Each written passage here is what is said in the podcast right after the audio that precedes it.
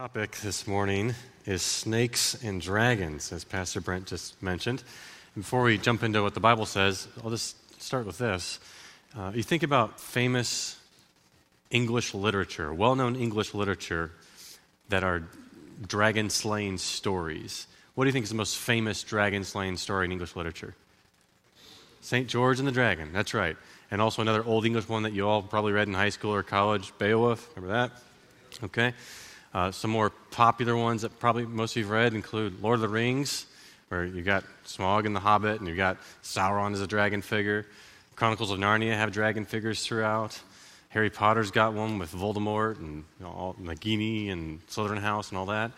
Uh, it, it's really common in, in, literature. Oh, Pilgrim's Progress, the, the, the most, uh, I say, the best selling book in English literature other than the Bible. Uh, and they've got this figure named Apollyon, right? That, that Christian fights. So dragons are, are all throughout English literature. And I, it's, it's, it's, it's, it leads to a question why, why is it that there's so much dragon slaying in stories and that we read and in movies we watch? What is it about dragon slaying stories that make our hearts just sing and enjoy them? And I've got a theory and my theory is that we, we love stories where there's these, these epic battle between good and evil, and when, when good conquers evil, and there's a resolution. We love those kinds of stories because they echo the one true story that we're a part of, in which God created the world and saves his people, where God slays the dragon and gets his bride. In fact, one of my colleagues, Joe Rigney, uh, likes to summarize the message of the Bible this way Kill the dragon get the girl. And, and so I don't mean to be chauvinistic when I say it like that. The, the girl referring to the, the, bride of Christ, the, the, church, the people of God. Uh, the, the message of the Bible is Jesus is going to slay the dragon and all the dragon's enemies, all, the, all the dragon's uh, uh, uh, his, his offspring, and he's going to save his people. Uh, so if you think about it, there are three main characters in the, in the Bible story. You've got the, the antagonist, the, the bad guy, the, the serpent, and, and that's Satan. And then you have this bride, this, you could maybe think of it as a, a young lady, the, the people of God. Initially, it's Adam and Eve. And then you have the protagonist, the hero, that's Jesus. And in the story, it starts off where, where God creates this pristine world, and all's well. So Adam and Eve are there. But then the serpent, the snake, enters the garden, and that's where the conflict initially comes in the storyline. And the snake deceives Eve, and Adam and Eve fall into sin. And that changes the course of the story big time. And, and from that point on, the serpent alternates his, its, its strategy between deceiving and devouring. I'll come back to that. And then uh, uh, the serpent attempts to murder the offspring of the woman, Genesis 3:15. So he attempts to murder Jesus on the cross, but the plan backfires and instead the offspring of the woman, the offspring, singular, crushes the head of the snake decisively at the cross. And then after that point, the, the serpent is not dead yet. The serpent's raging because he knows his time is short, and he's furiously persecuting the people of God between the cross and Jesus' second coming. It's where we are now. And in the future, we're not here yet, Jesus will come back and he will slay that dragon and he will get his bride. That's the story of the Bible, and it's, it's a beautiful story. It never gets old. Um, one thing that I've, I've, noted in tracing this theme is that uh, I'll, I'll, mention two things. First is uh, typically when you think of the term snake and dragon, you think of a snake as like something you see in real life, and a dragon's like this winged, fire blowing creature that's massive. And that's not how the ancients thought of, of a dragon. The Greek word is drakon, or other Hebrew words for it. It's more like you had snakes and then monster snakes. Okay? So it's like a really big, crazy, bad snake. Uh, so serpents is the big category. And then underneath the serpents, you have two different kinds of serpents you have snakes and you have dragons. You guys with me? All right, all right. Okay. So if you're a, if you're a snake, you have one primary strategy. And if, you have a, if you're a dragon, you have a different primary strategy. The primary strategy of a serpent is to deceive, to, to lie, to backstab. The primary strategy of a dragon is to devour, assault. There's nothing subtle about dragons, okay? But there is something subtle about snakes. And Satan is the ultimate serpent in the Bible. And initially in the Bible storyline, he takes the form of a snake. At the end of the Bible storyline, we'll see in Revelation 12 and 20, he's the dragon. And in between that story, he alternates his strategy. Sometimes he's a deceptive snake, sometimes he's a devouring dragon. And I'll, I'll show that to you in the text. All right, so if you have your Bibles, I'd invite you to open them to Genesis 3, and we'll jump right in. What I'll do is, is look at this in three parts. So here are the three big hooks for this, this, this talk. First, we'll look at the deceptive snake in Genesis 3. Third, at the end, we'll look at the devouring dragon in Revelation 12 and 20. And in the middle hook, in between, we'll look at snakes and dragons between the Bible's bookends. All right? So those are our three big hooks. So first, we'll start in Genesis 3 and look at the deceptive snake here. So what I'm going to do is, is ask you to just look down often at particular verses in chapter 3 of Genesis. And I'm going to make some observations about this deceitful snake in Genesis 3. Look at verse 1. First thing to note, it says the serpent was more crafty. Crafty. So that word crafty in English means cunning or deceitful. But the word crafty that uh, Genesis 3:1 translates as a, a Hebrew word that's neutral, could be positive or negative. It's initially ambiguous, but I think when you read the story, in light of the whole story, crafty is a really good translation. So the snake is deceitful. Also in verse 1, note it's a beast of the field that the Lord God had made. So, what does that tell us about the snake? It's a creature, it is something that God made. It's, it's not, it's not uh, the, the, the, quality of aseity, that's a, a technical term for God. It's true only of God. It means that only God exists from himself without depending on anything else for existence. Everything else other than God is dependent on God to exist. So the snake is not like in some good versus bad epic stories you might know, where the good and the bad uh, forces are equally powerful and they battle it out. These aren't two equal opposite powers. Okay, so God created the snake. Major asymmetry. Uh, another observation in verses 1, 2, and 3, the snake's initial strategy is to deceive by questioning God. Did, did God actually say? So he, he begins by questioning God. That's his strategy.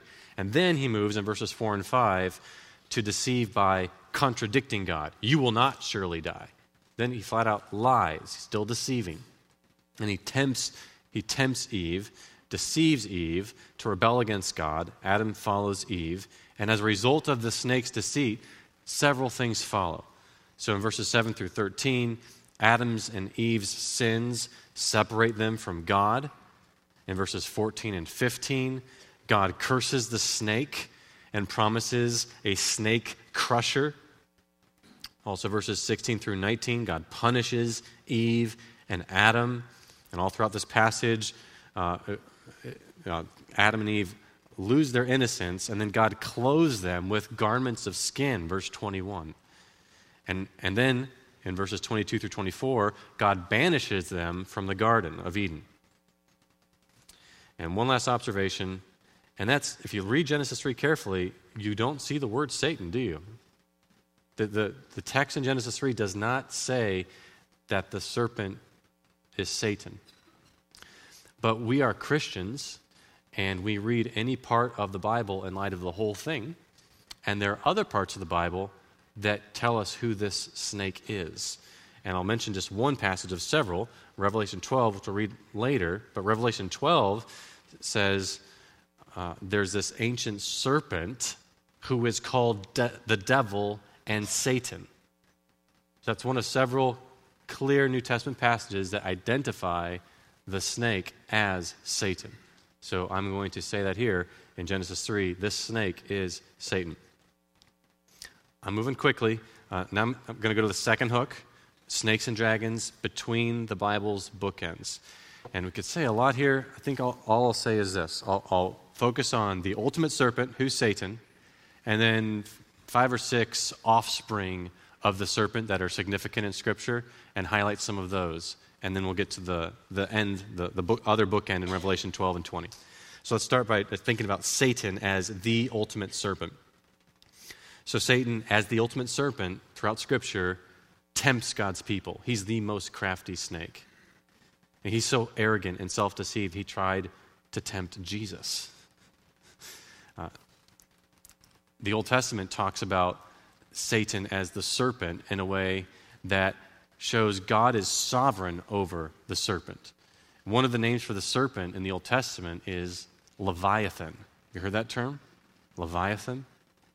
Uh, the, the passage of Scripture that speaks most about Leviathan is in the book of Job. And the whole chapter, Job chapter 41. So if you read the book of Job, it starts off, there's a prologue where Satan comes into God's presence and accuses Job of, of serving him uh, with selfish motives. And, and God gives Satan permission to cause great calamity to Job. And then there's this dialogue that goes on and on and on and on and on, where Job's basically saying, I'm innocent. His friends say, No, you're not. Yes, I am. No, you're not. It goes on and on like that. And then another guy comes in, Elihu, and says a bunch more stuff. And then there's a monologue from God. Job gets his day in court, but it's not what he asked for. He wanted to prove himself innocent. And God thunders from the whirlwind and basically says, Look at the cool animals. And Job says, he didn't answer Job's question. And it, it, it's saying several things. It's saying, Job, you don't even have a right to getting an answer here. Uh, you, you, can't demand an answer. You can't even understand my creation. You, you, you can't even understand and fathom all the animals I've created. Oh, and here are these other two animals, Behemoth and Leviathan. You're afraid of them. You would never, ever, ever try to provoke them. And here you are provoking me. And the, the, the message is loud and clear God is more powerful than, than Leviathan. So, who is Job to challenge God? And the, the, point I'm trying to make here is that God is sovereign over Leviathan. Uh, further, Isaiah 27 1 In that day, the Lord, with his hard and great and strong sword, will punish Leviathan, the fleeing serpent, Leviathan, the twisting serpent, and he will slay the dragon that is in the sea. God will sovereignly destroy the most powerful evil monster in the universe. The book of Revelation identifies that monster with Satan. God will slay this dragon. And as a result of that, serpents will no longer be deadly. So if you read Isaiah, this is beautiful. Isaiah 11 uh, refers to the Messiah as this root from the stump of Jesse who will kill the wicked. And then look, look what happens. Listen. The nursing child shall play over the hole of the cobra. So, if any of you who have nursing children or you've, or you've had them before, would you ever let your child play over the hole of a cobra? No way, right? But there's coming a day when that can happen. The weaned child shall put his hand on the adder's den. They shall not hurt or destroy in all my holy mountain, for the earth shall be full of the knowledge of the Lord as the waters cover the sea. That's awesome. God is going to defang serpents, these poisonous serpents that make some of us really uh, fearful today. So I'm, I'm, guessing most of you would not want to have a snake as a pet. It, they, just, they, they eke you out. You're like, no, they make, they make you scared, especially poisonous ones. Well, there's coming a day when snakes will no longer be like that. Even helpless toddlers will be able to play with serpents without danger, and they won't harm people. Will be safe and secure around them. So Satan is the ultimate serpent, and he has several offspring. I'll mention, I'll mention six here. Six categories of the serpent's offspring. Uh, I'll do the first one a little longer than the others. Uh, the first one I'll mention is Egypt and its Pharaoh.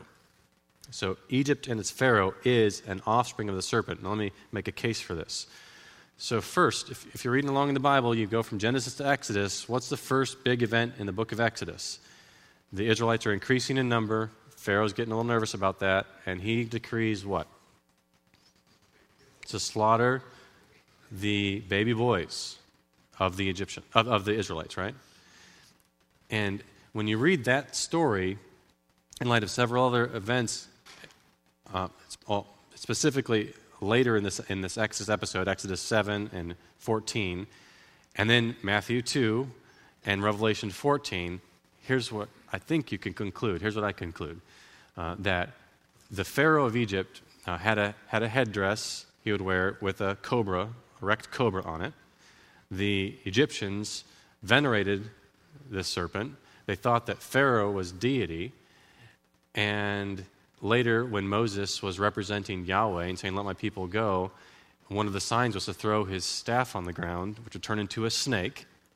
Pharaoh's magicians repeated, uh, were able to duplicate that. But then Moses' rod swallowed the magician's serpents. Remember that? Remember that? Okay. And that was a way of saying, this God is more powerful than that God. This God can swallow that one. And later in the Red Sea uh, poetry, the jubilation song, exulting in how God delivered the, the Israelites from the Egyptians in Exodus 14, one of the terms they use to celebrate what God did to the Egyptian army is that God swallowed them in the sea. So back up to, uh, to uh, Exodus 1, and you think about this decree to murder the babies, I think this is a satanic, a serpentine move where the dragon is attempting to devour the offspring of the woman. Similar to how later King Herod decreed to kill the babies in Bethlehem. Again, who's behind that? The same person behind King Herod's decree is the same person behind Pharaoh's decree. And Revelation 12 at the beginning repeats the Matthew 2 incident and identifies that the dragon is the one wanting to devour the babies. So I conclude from that that Satan is energizing Pharaoh as a serpent to murder babies. The dragon hates babies. And then in the Exodus, God delivers his people from the, this Egyptian serpent. And, and later passages in the Psalms and Isaiah, especially Psalm 74 and Isaiah 51, refer to the Exodus as God's defeating the serpent. All right, so also later in, in the storyline in, in Numbers 21, God sends poisonous snakes among his people. His people are complaining, they're, they're wishing they were still back in Egypt, they're griping. And it's like God says, okay, you, you miss Egypt? Here, have some of Egypt. Have some poisonous snakes. And, and then these Egyptians have to, in order to live, have to look at this bronze snake. This bronze snake that, that, that uh, Moses builds symbolizes the curse in the place of snake bitten and faith filled Israelites. The curse bearing bronze serpent is a type of Jesus on the cross, as John 3 makes the connection. Later in the prophets, uh, in Isaiah, uh, Egypt is a toothless dragon, a Rahab who sits still, a do nothing, Isaiah 30, verse 7. And the Lord's going to judge Egypt. So that, that's the first big serpent to mention Egypt and its Pharaoh. I mentioned five more. These will be more quick. Uh, second, wicked leaders in Canaan and Moab. These are serpent heads to crush. I don't have time to read each of these stories, but I'll just mention each one. Jael in Judges 4 and 5 drives a peg into Sisera's temple. Again, this is head crushing activity that goes back to Genesis uh, 3, 14, and 15, around there. It's this, the, this head crushing theme occurs throughout Scripture and culminates, climaxes in what Jesus does to the serpent on the cross. Another incident is in Judges 9 when a woman crushes Abimelech's skull. Another incident is 1 Samuel 11 where this guy named Nahash exists. And, and if you don't know Hebrew, you don't catch it at first, but the Hebrew word Nahash is the most common word for snake. So the guy's name is Snake. Uh, and Saul crushes Nahash the snake, Nahash the Ammonite, in 1 Samuel 11. And one more incident I'll mention here, and that's the one you all know probably the best of these stories, and that's 1 Samuel 17, story of a, a young shepherd boy with a sling, some stones taken on a giant. So Goliath in 1 Samuel 17, verse 5, is armed with a coat of mail. The, the New American Standard Bible translates that Goliath was clothed with scale armor. NIV, he, he wore a coat of scale armor. So that Hebrew word translated scale occurs seven other times in the Old Testament, and every time it's referring to the scales of fish. And what's interesting is that the passage that's most parallel to this one in Ezekiel 29 refers to Pharaoh as the great dragon with scales. I think Goliath is covered in scales just like a dragon, and that God slays dragons, and once again, the seed of the woman is crushing the seed of the serpent. Okay, so that's the second, second offspring of the serpent between the Bible's bookends. Here's a third that's the king of Babylon. In Jeremiah 51, also Jeremiah 8, God describes Babylon as a sea monster and a poisonous serpent and adder. A fourth, fourth offspring of the woman I've already mentioned is King Herod, a murderous dragon, the episode in Matthew chapter 2. And what's interesting is uh, there's typology going on here that's significant. I mentioned typology yesterday, where you have a person, event, or institution in the Old Testament, and that repeats in the New Testament in a way that climaxes in Jesus. So see if you can follow this connection. In Exodus 1, the dragon energizes Pharaoh, king of Egypt, as a murderous dragon to slaughter the Israelites' baby boys. But here's what Moses does he escapes, he becomes a refugee in Midian, and he later delivers his people in the Exodus from Egypt. Later on, in Matthew chapter 2, the same dragon energizes King Herod as a murderous dragon to slaughter the Israelites' baby boys in Bethlehem. Yet the Messiah, the new and greater Moses, escapes, becomes a refugee in Egypt, and delivers his people in the ultimate second Exodus. Beautiful connection there. Okay, so King Herod is the, the fourth offspring of the serpent. I mentioned two more, and they're related. Uh, Pharisees and Sadducees are a fifth one. They are a brood of vipers, right? That's how, how John the Baptist and Jesus describe them because they are so poisonous in what they, they teach. And then uh, they're really, that's a subset of the next category, and that's number six false teachers. False teachers are intruding snakes. Satan, the snake, employs false teachers as intruding snakes to infiltrate God's people. And that's why one of the qualifications for a pastor, an elder, is that he not only must teach healthy doctrine, he must be able to refute those who contradict. He must be able to refute those who contradict. Is there something I'm doing wrong? Anyone? We okay? Okay. He must be able to refute the intruding snakes, to, to take out the bears, take out the serpents. He's got to be able to, to do that uh, because false teachers are a huge threat to God's people. There are two passages, I won't go through them now Romans 16 and 2 Corinthians 11 that make this connection explicit between false teachers as snakes. I am going faster than I've ever gone through this, but let's keep going here. Hook number three uh, the dragon in Revelation 12 and 20. I invite you to turn your Bibles to Revelation 12. And let's start by, by reading the passage, and then I'll, I'll make some observations about the dragon here. Revelation 12.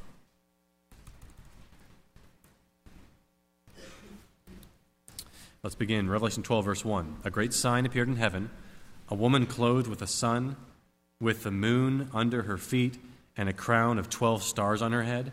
She was pregnant and cried out in pain as she was about to give birth. And then another sign appeared in heaven an enormous red dragon with seven heads and ten horns and seven crowns on its head. Its tail swept a third of the stars out of the sky and flung them to the earth. The dragon stood in front of the woman who was about to give birth so that it might devour her child the moment he was born. She gave birth to a son, a male child, who will rule all the nations with an iron scepter and her child was snatched up to God and to his throne. The woman fled into the wilderness to a place prepared for her by God, where she might be taken care of for 1,260 days. Then war broke out in heaven. Michael and his angels fought against the dragon, and the dragon and his angels fought back.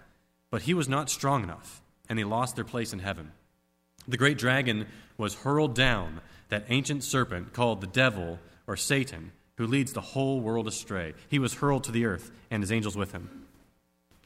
Then I heard a loud voice in heaven say, Now have come the salvation and the power and the kingdom of our God and the authority of his Messiah.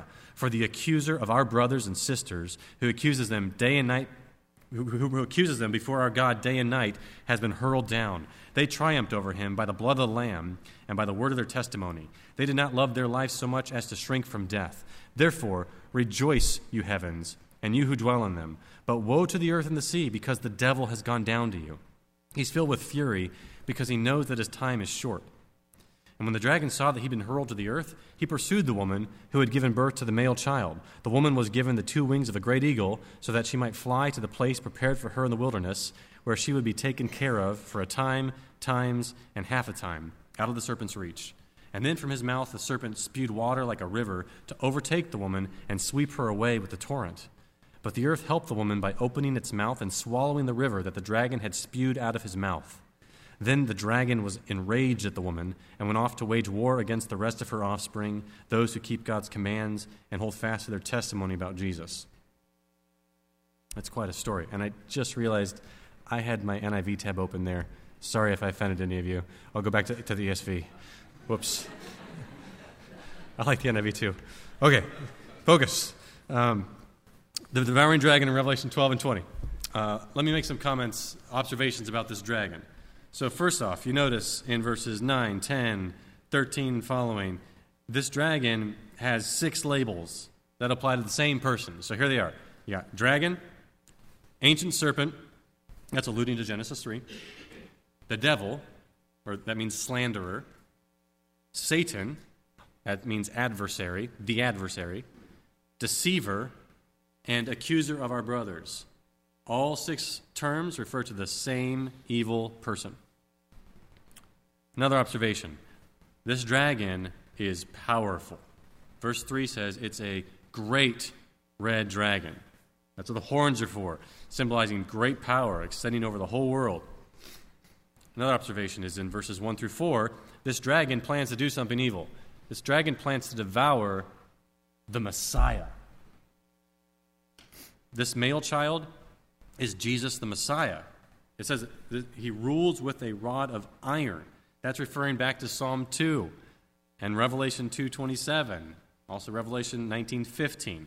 This dragon plans to thwart God's master plan in Genesis 3:15 by devouring the Messiah.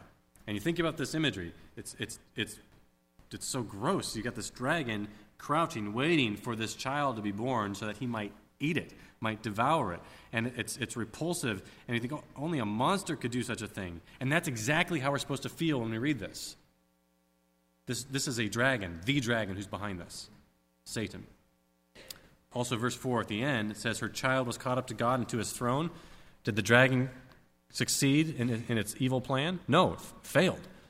The dragon fails to devour the Messiah. The dragon tries to defeat the Messiah, but fails. And then verses 7 through 10, the dragon and his angels get thrown down to earth. Verses 11 and 12, the dragon's conquered on the basis of the blood of the Lamb and the word of the saints' testimony. And then this dragon, throughout this passage, is, is furiously persecuting God's people. That's why the woman is fleeing into the wilderness. And in verse 12, the dragon knows his time is short. That's why his wrath is so great. He's pursuing this woman with a vengeance. And so, I'm not going to go into detail here. Uh, here's how I understand the symbols just quickly. I think the woman symbolizes the people of God. The 1260 days symbolize a period of intense suffering for God's people before God delivers them. It's, it's kind of like this. Um, in this, uh, an already not yet scheme of, of viewing the kingdom of God, where it's, it's already here in the person of Jesus when he came, but it's not yet fully here, not yet fully consummated. It parallels in some ways uh, World War II, where you have D Day and VE Day. You guys familiar with those terms? So, D Day, storming the beach of Normandy.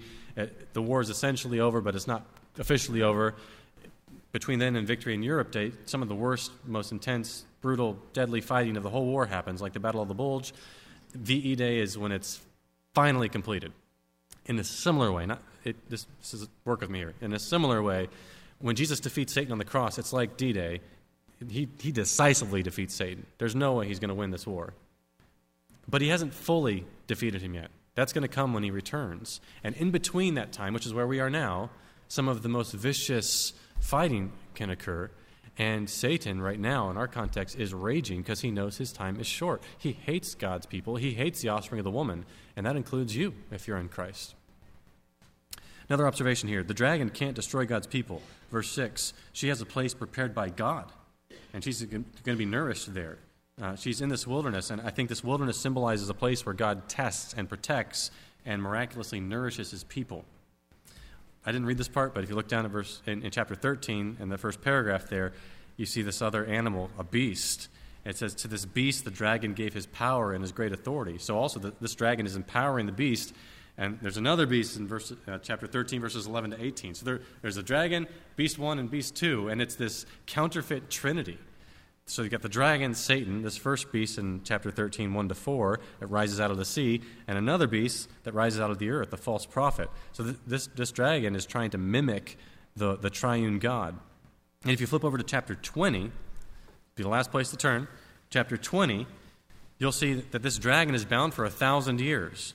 Revelation 20, verses 1 through 7, refer to this millennial period, this 1,000 year period. And Christians disagree on the nature of the millennium. I'm not going to talk about that now. What's far more important to agree on is that Jesus is coming back to slay the dragon and save his bride. And whatever it means that an angel binds Satan, the dragon, for a thousand years, we should be able to agree on this. God is more powerful than the dragon. Look at the wording here. It says, uh, I, verse 1 I saw an angel coming down from heaven, holding in his hand the key to the bottomless pit and a great chain. And the angel seized the dragon. So this dragon can't bind God, but God can send an angel to bind the dragon. Okay, so this dragon is not more powerful than God. And what is this dragon attempting to do? Chapter 20, verses 7 through 10. He's out to deceive the nations. That's the goal. Deceive the nations. He's back in 12:9, he's the deceiver of the whole world. That's his goal, but he doesn't reach it. And then we've got the, the resolution to the story, chapter 20, verses 9 and 10. The devil who had deceived them was thrown into the lake of fire and sulfur, where the beast and the false prophet were, and they will be tormented day and night forever and ever. Which means that the dragon will never again accuse or deceive or persecute God's people. That's what we're yearning for now. That's what we will eternally praise God for in the future. It's a beautiful ending. It's, it's the feel you have when you, when you finish reading The Lord of the Rings and you know the fires of Mount Doom take off the ring and Sauron's destroyed and everything ends. Almost. There's still that episode at the very end. They go back to Hobbiton, forget that. But that, that, that it just ends and you're just thinking, yes, evil is defeated. Uh, that's a, you love stories that end like that because they're echoing the one true story. This is, this is real. This is going to happen. We're, it's happening now. We're part of this story. So now, I'll make a few concluding observations, and I think we might have a little bit of time for Q&A too. Um, how do we live in light of this story? This epic kill the dragon, get the girl story. Right now, how does it affect how we live? And let me suggest just a few ways. I have a, a longer list, but I think I'll mention just three. First, and most obvious, don't imitate the poisonous serpent. Okay? So, the serpent's offspring imitate the serpent. Remember what Jesus said in John 8 when he was speaking to some certain bad guys? He said, You are of your father, the devil and your will is to do your father's desires. He was a murderer from the beginning, and he does not stand in the truth because there's no truth in him. When he lies, he speaks out of his own character, for he's a liar and the father of lies. So, for a start, and there are many other ways, but for a start, you imitate the serpent when you murder, reject the truth, or lie. Don't imitate the poisonous serpent. Here's another way to apply this Beware the serpent as the deceiving snake and devouring dragon. Beware, be on your guard. Uh, there's another metaphor for, for Satan, describes him as a, as a lion. 1 Peter 5 says, Be sober minded, be watchful. Your adversary, the devil, prowls around like a roaring lion seeking someone to devour. Dragons devour. He's seeking, he's seeking to devour you if you're one of God's children. He hates you. You're an offspring of the woman. He hates you. He's out to devour you. You are his prey. So you need to be on guard all the time. Expect him to attack and keep attacking. Don't let your guard down and don't flirt with his deceptive lies about entertaining sinful thoughts or doing sinful activities. And then finally, and this one might be surprising to you as an application point, and that's to enjoy good serpent slaying stories as echoes of the greatest story. I love more and more now fiction, nonfiction stories that portray good and evil in a way where the story doesn't make you want to root for evil, but, but the, the division line is clear. There's clearly a good side and a bad side, and the bad side loses. I love stories like that because they echo this story. I do not recommend stories, books, or movies where the, the way that the author or the producer portrays a story is playing with your, your heart to root for someone to commit adultery or root for someone to commit a heist on a bank or something. It's, it's trying to get you to root for something that's sinful. That's evil. But there are stories that, that move your affections in the right ways. And we should enjoy those kinds of stories, even create them ourselves, if they help us enjoy the one true story better. So we have a few minutes left here, I think at least seven, to ask me to explain what didn't make sense uh, other questions, comments? So fire away. Don't be bashful. Oh, I think I need to stay over here. Something happened here. I'll stay here. Questions? Yes, sir. Roll loud.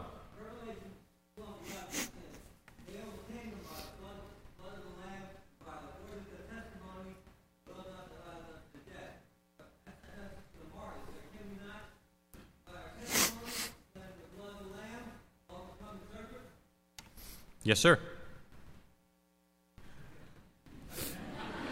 Next question. This is easy. Big groups, some people are more bashful to ask questions, but I know some of you have them, so let's, let's go. Let them rip. I, I worked really hard to cut a lot out so you could ask questions. Are you serious? Okay, right here, and then over here. Yeah.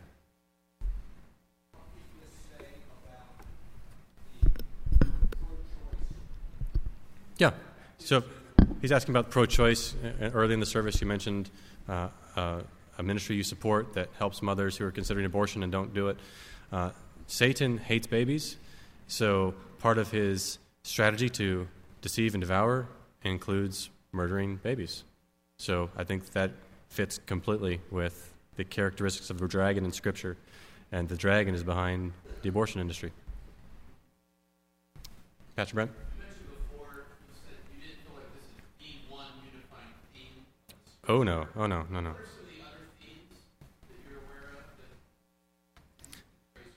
Okay, that is a big question. Uh, I can't just say yes. Uh, oh, what do I, where do I start here? Um, kingdom, covenant, holiness. Uh, I'm trying to pull up a document really quickly where I have this listed out, and I could give you a longer list. These are the sorts of themes people try to say. Is there one big theme that most unites all of Scripture? If so, what would it be? And in the scholarship for New Testament, Old Testament, there's no consensus here at all that there's one unifying theme. I'm not convinced there is. Um, do you think there is, by the way?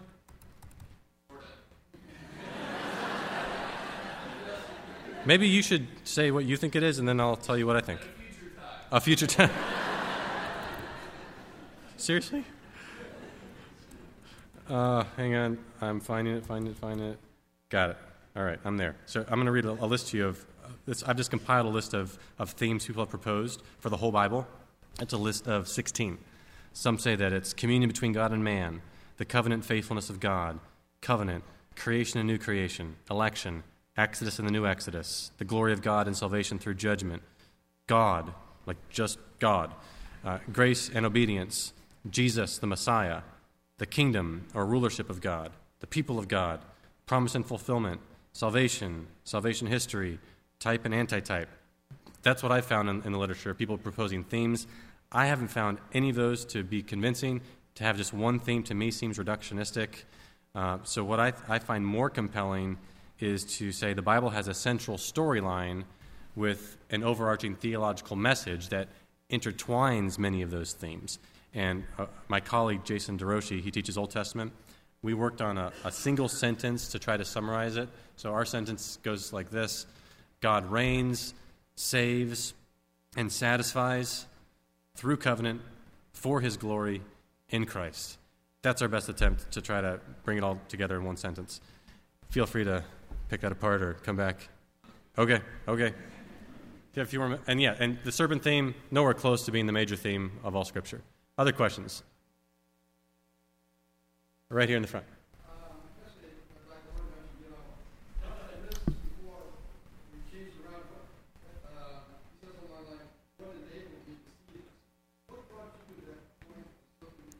How did I see this? Well, I, I, I, teach biblical theology every year to our seminary students, so I'm, I'm, getting the habit of trying to read the whole Bible this way. And also, uh, one of my colleagues uh, has been pointing out this theme and that, putting it on my radar. He, he did this first in 2013, and ever since then, I've wanted to write a book on this. So I actually just finished a book on this. It's going to come out next year with Crossway. Probably will be called The Serpent and the Serpent Slayer for Crossway Publishers. Um, but yeah, it's been on my radar since 2013, uh, and I've been seeing it all over since. Yeah, a few uh, in front of you, Pastor Davey.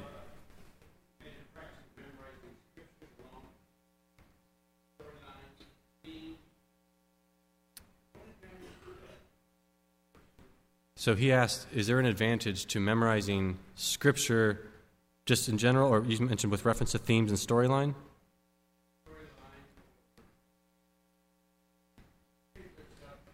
Okay. Uh, it's ten. It's eleven fifty-eight.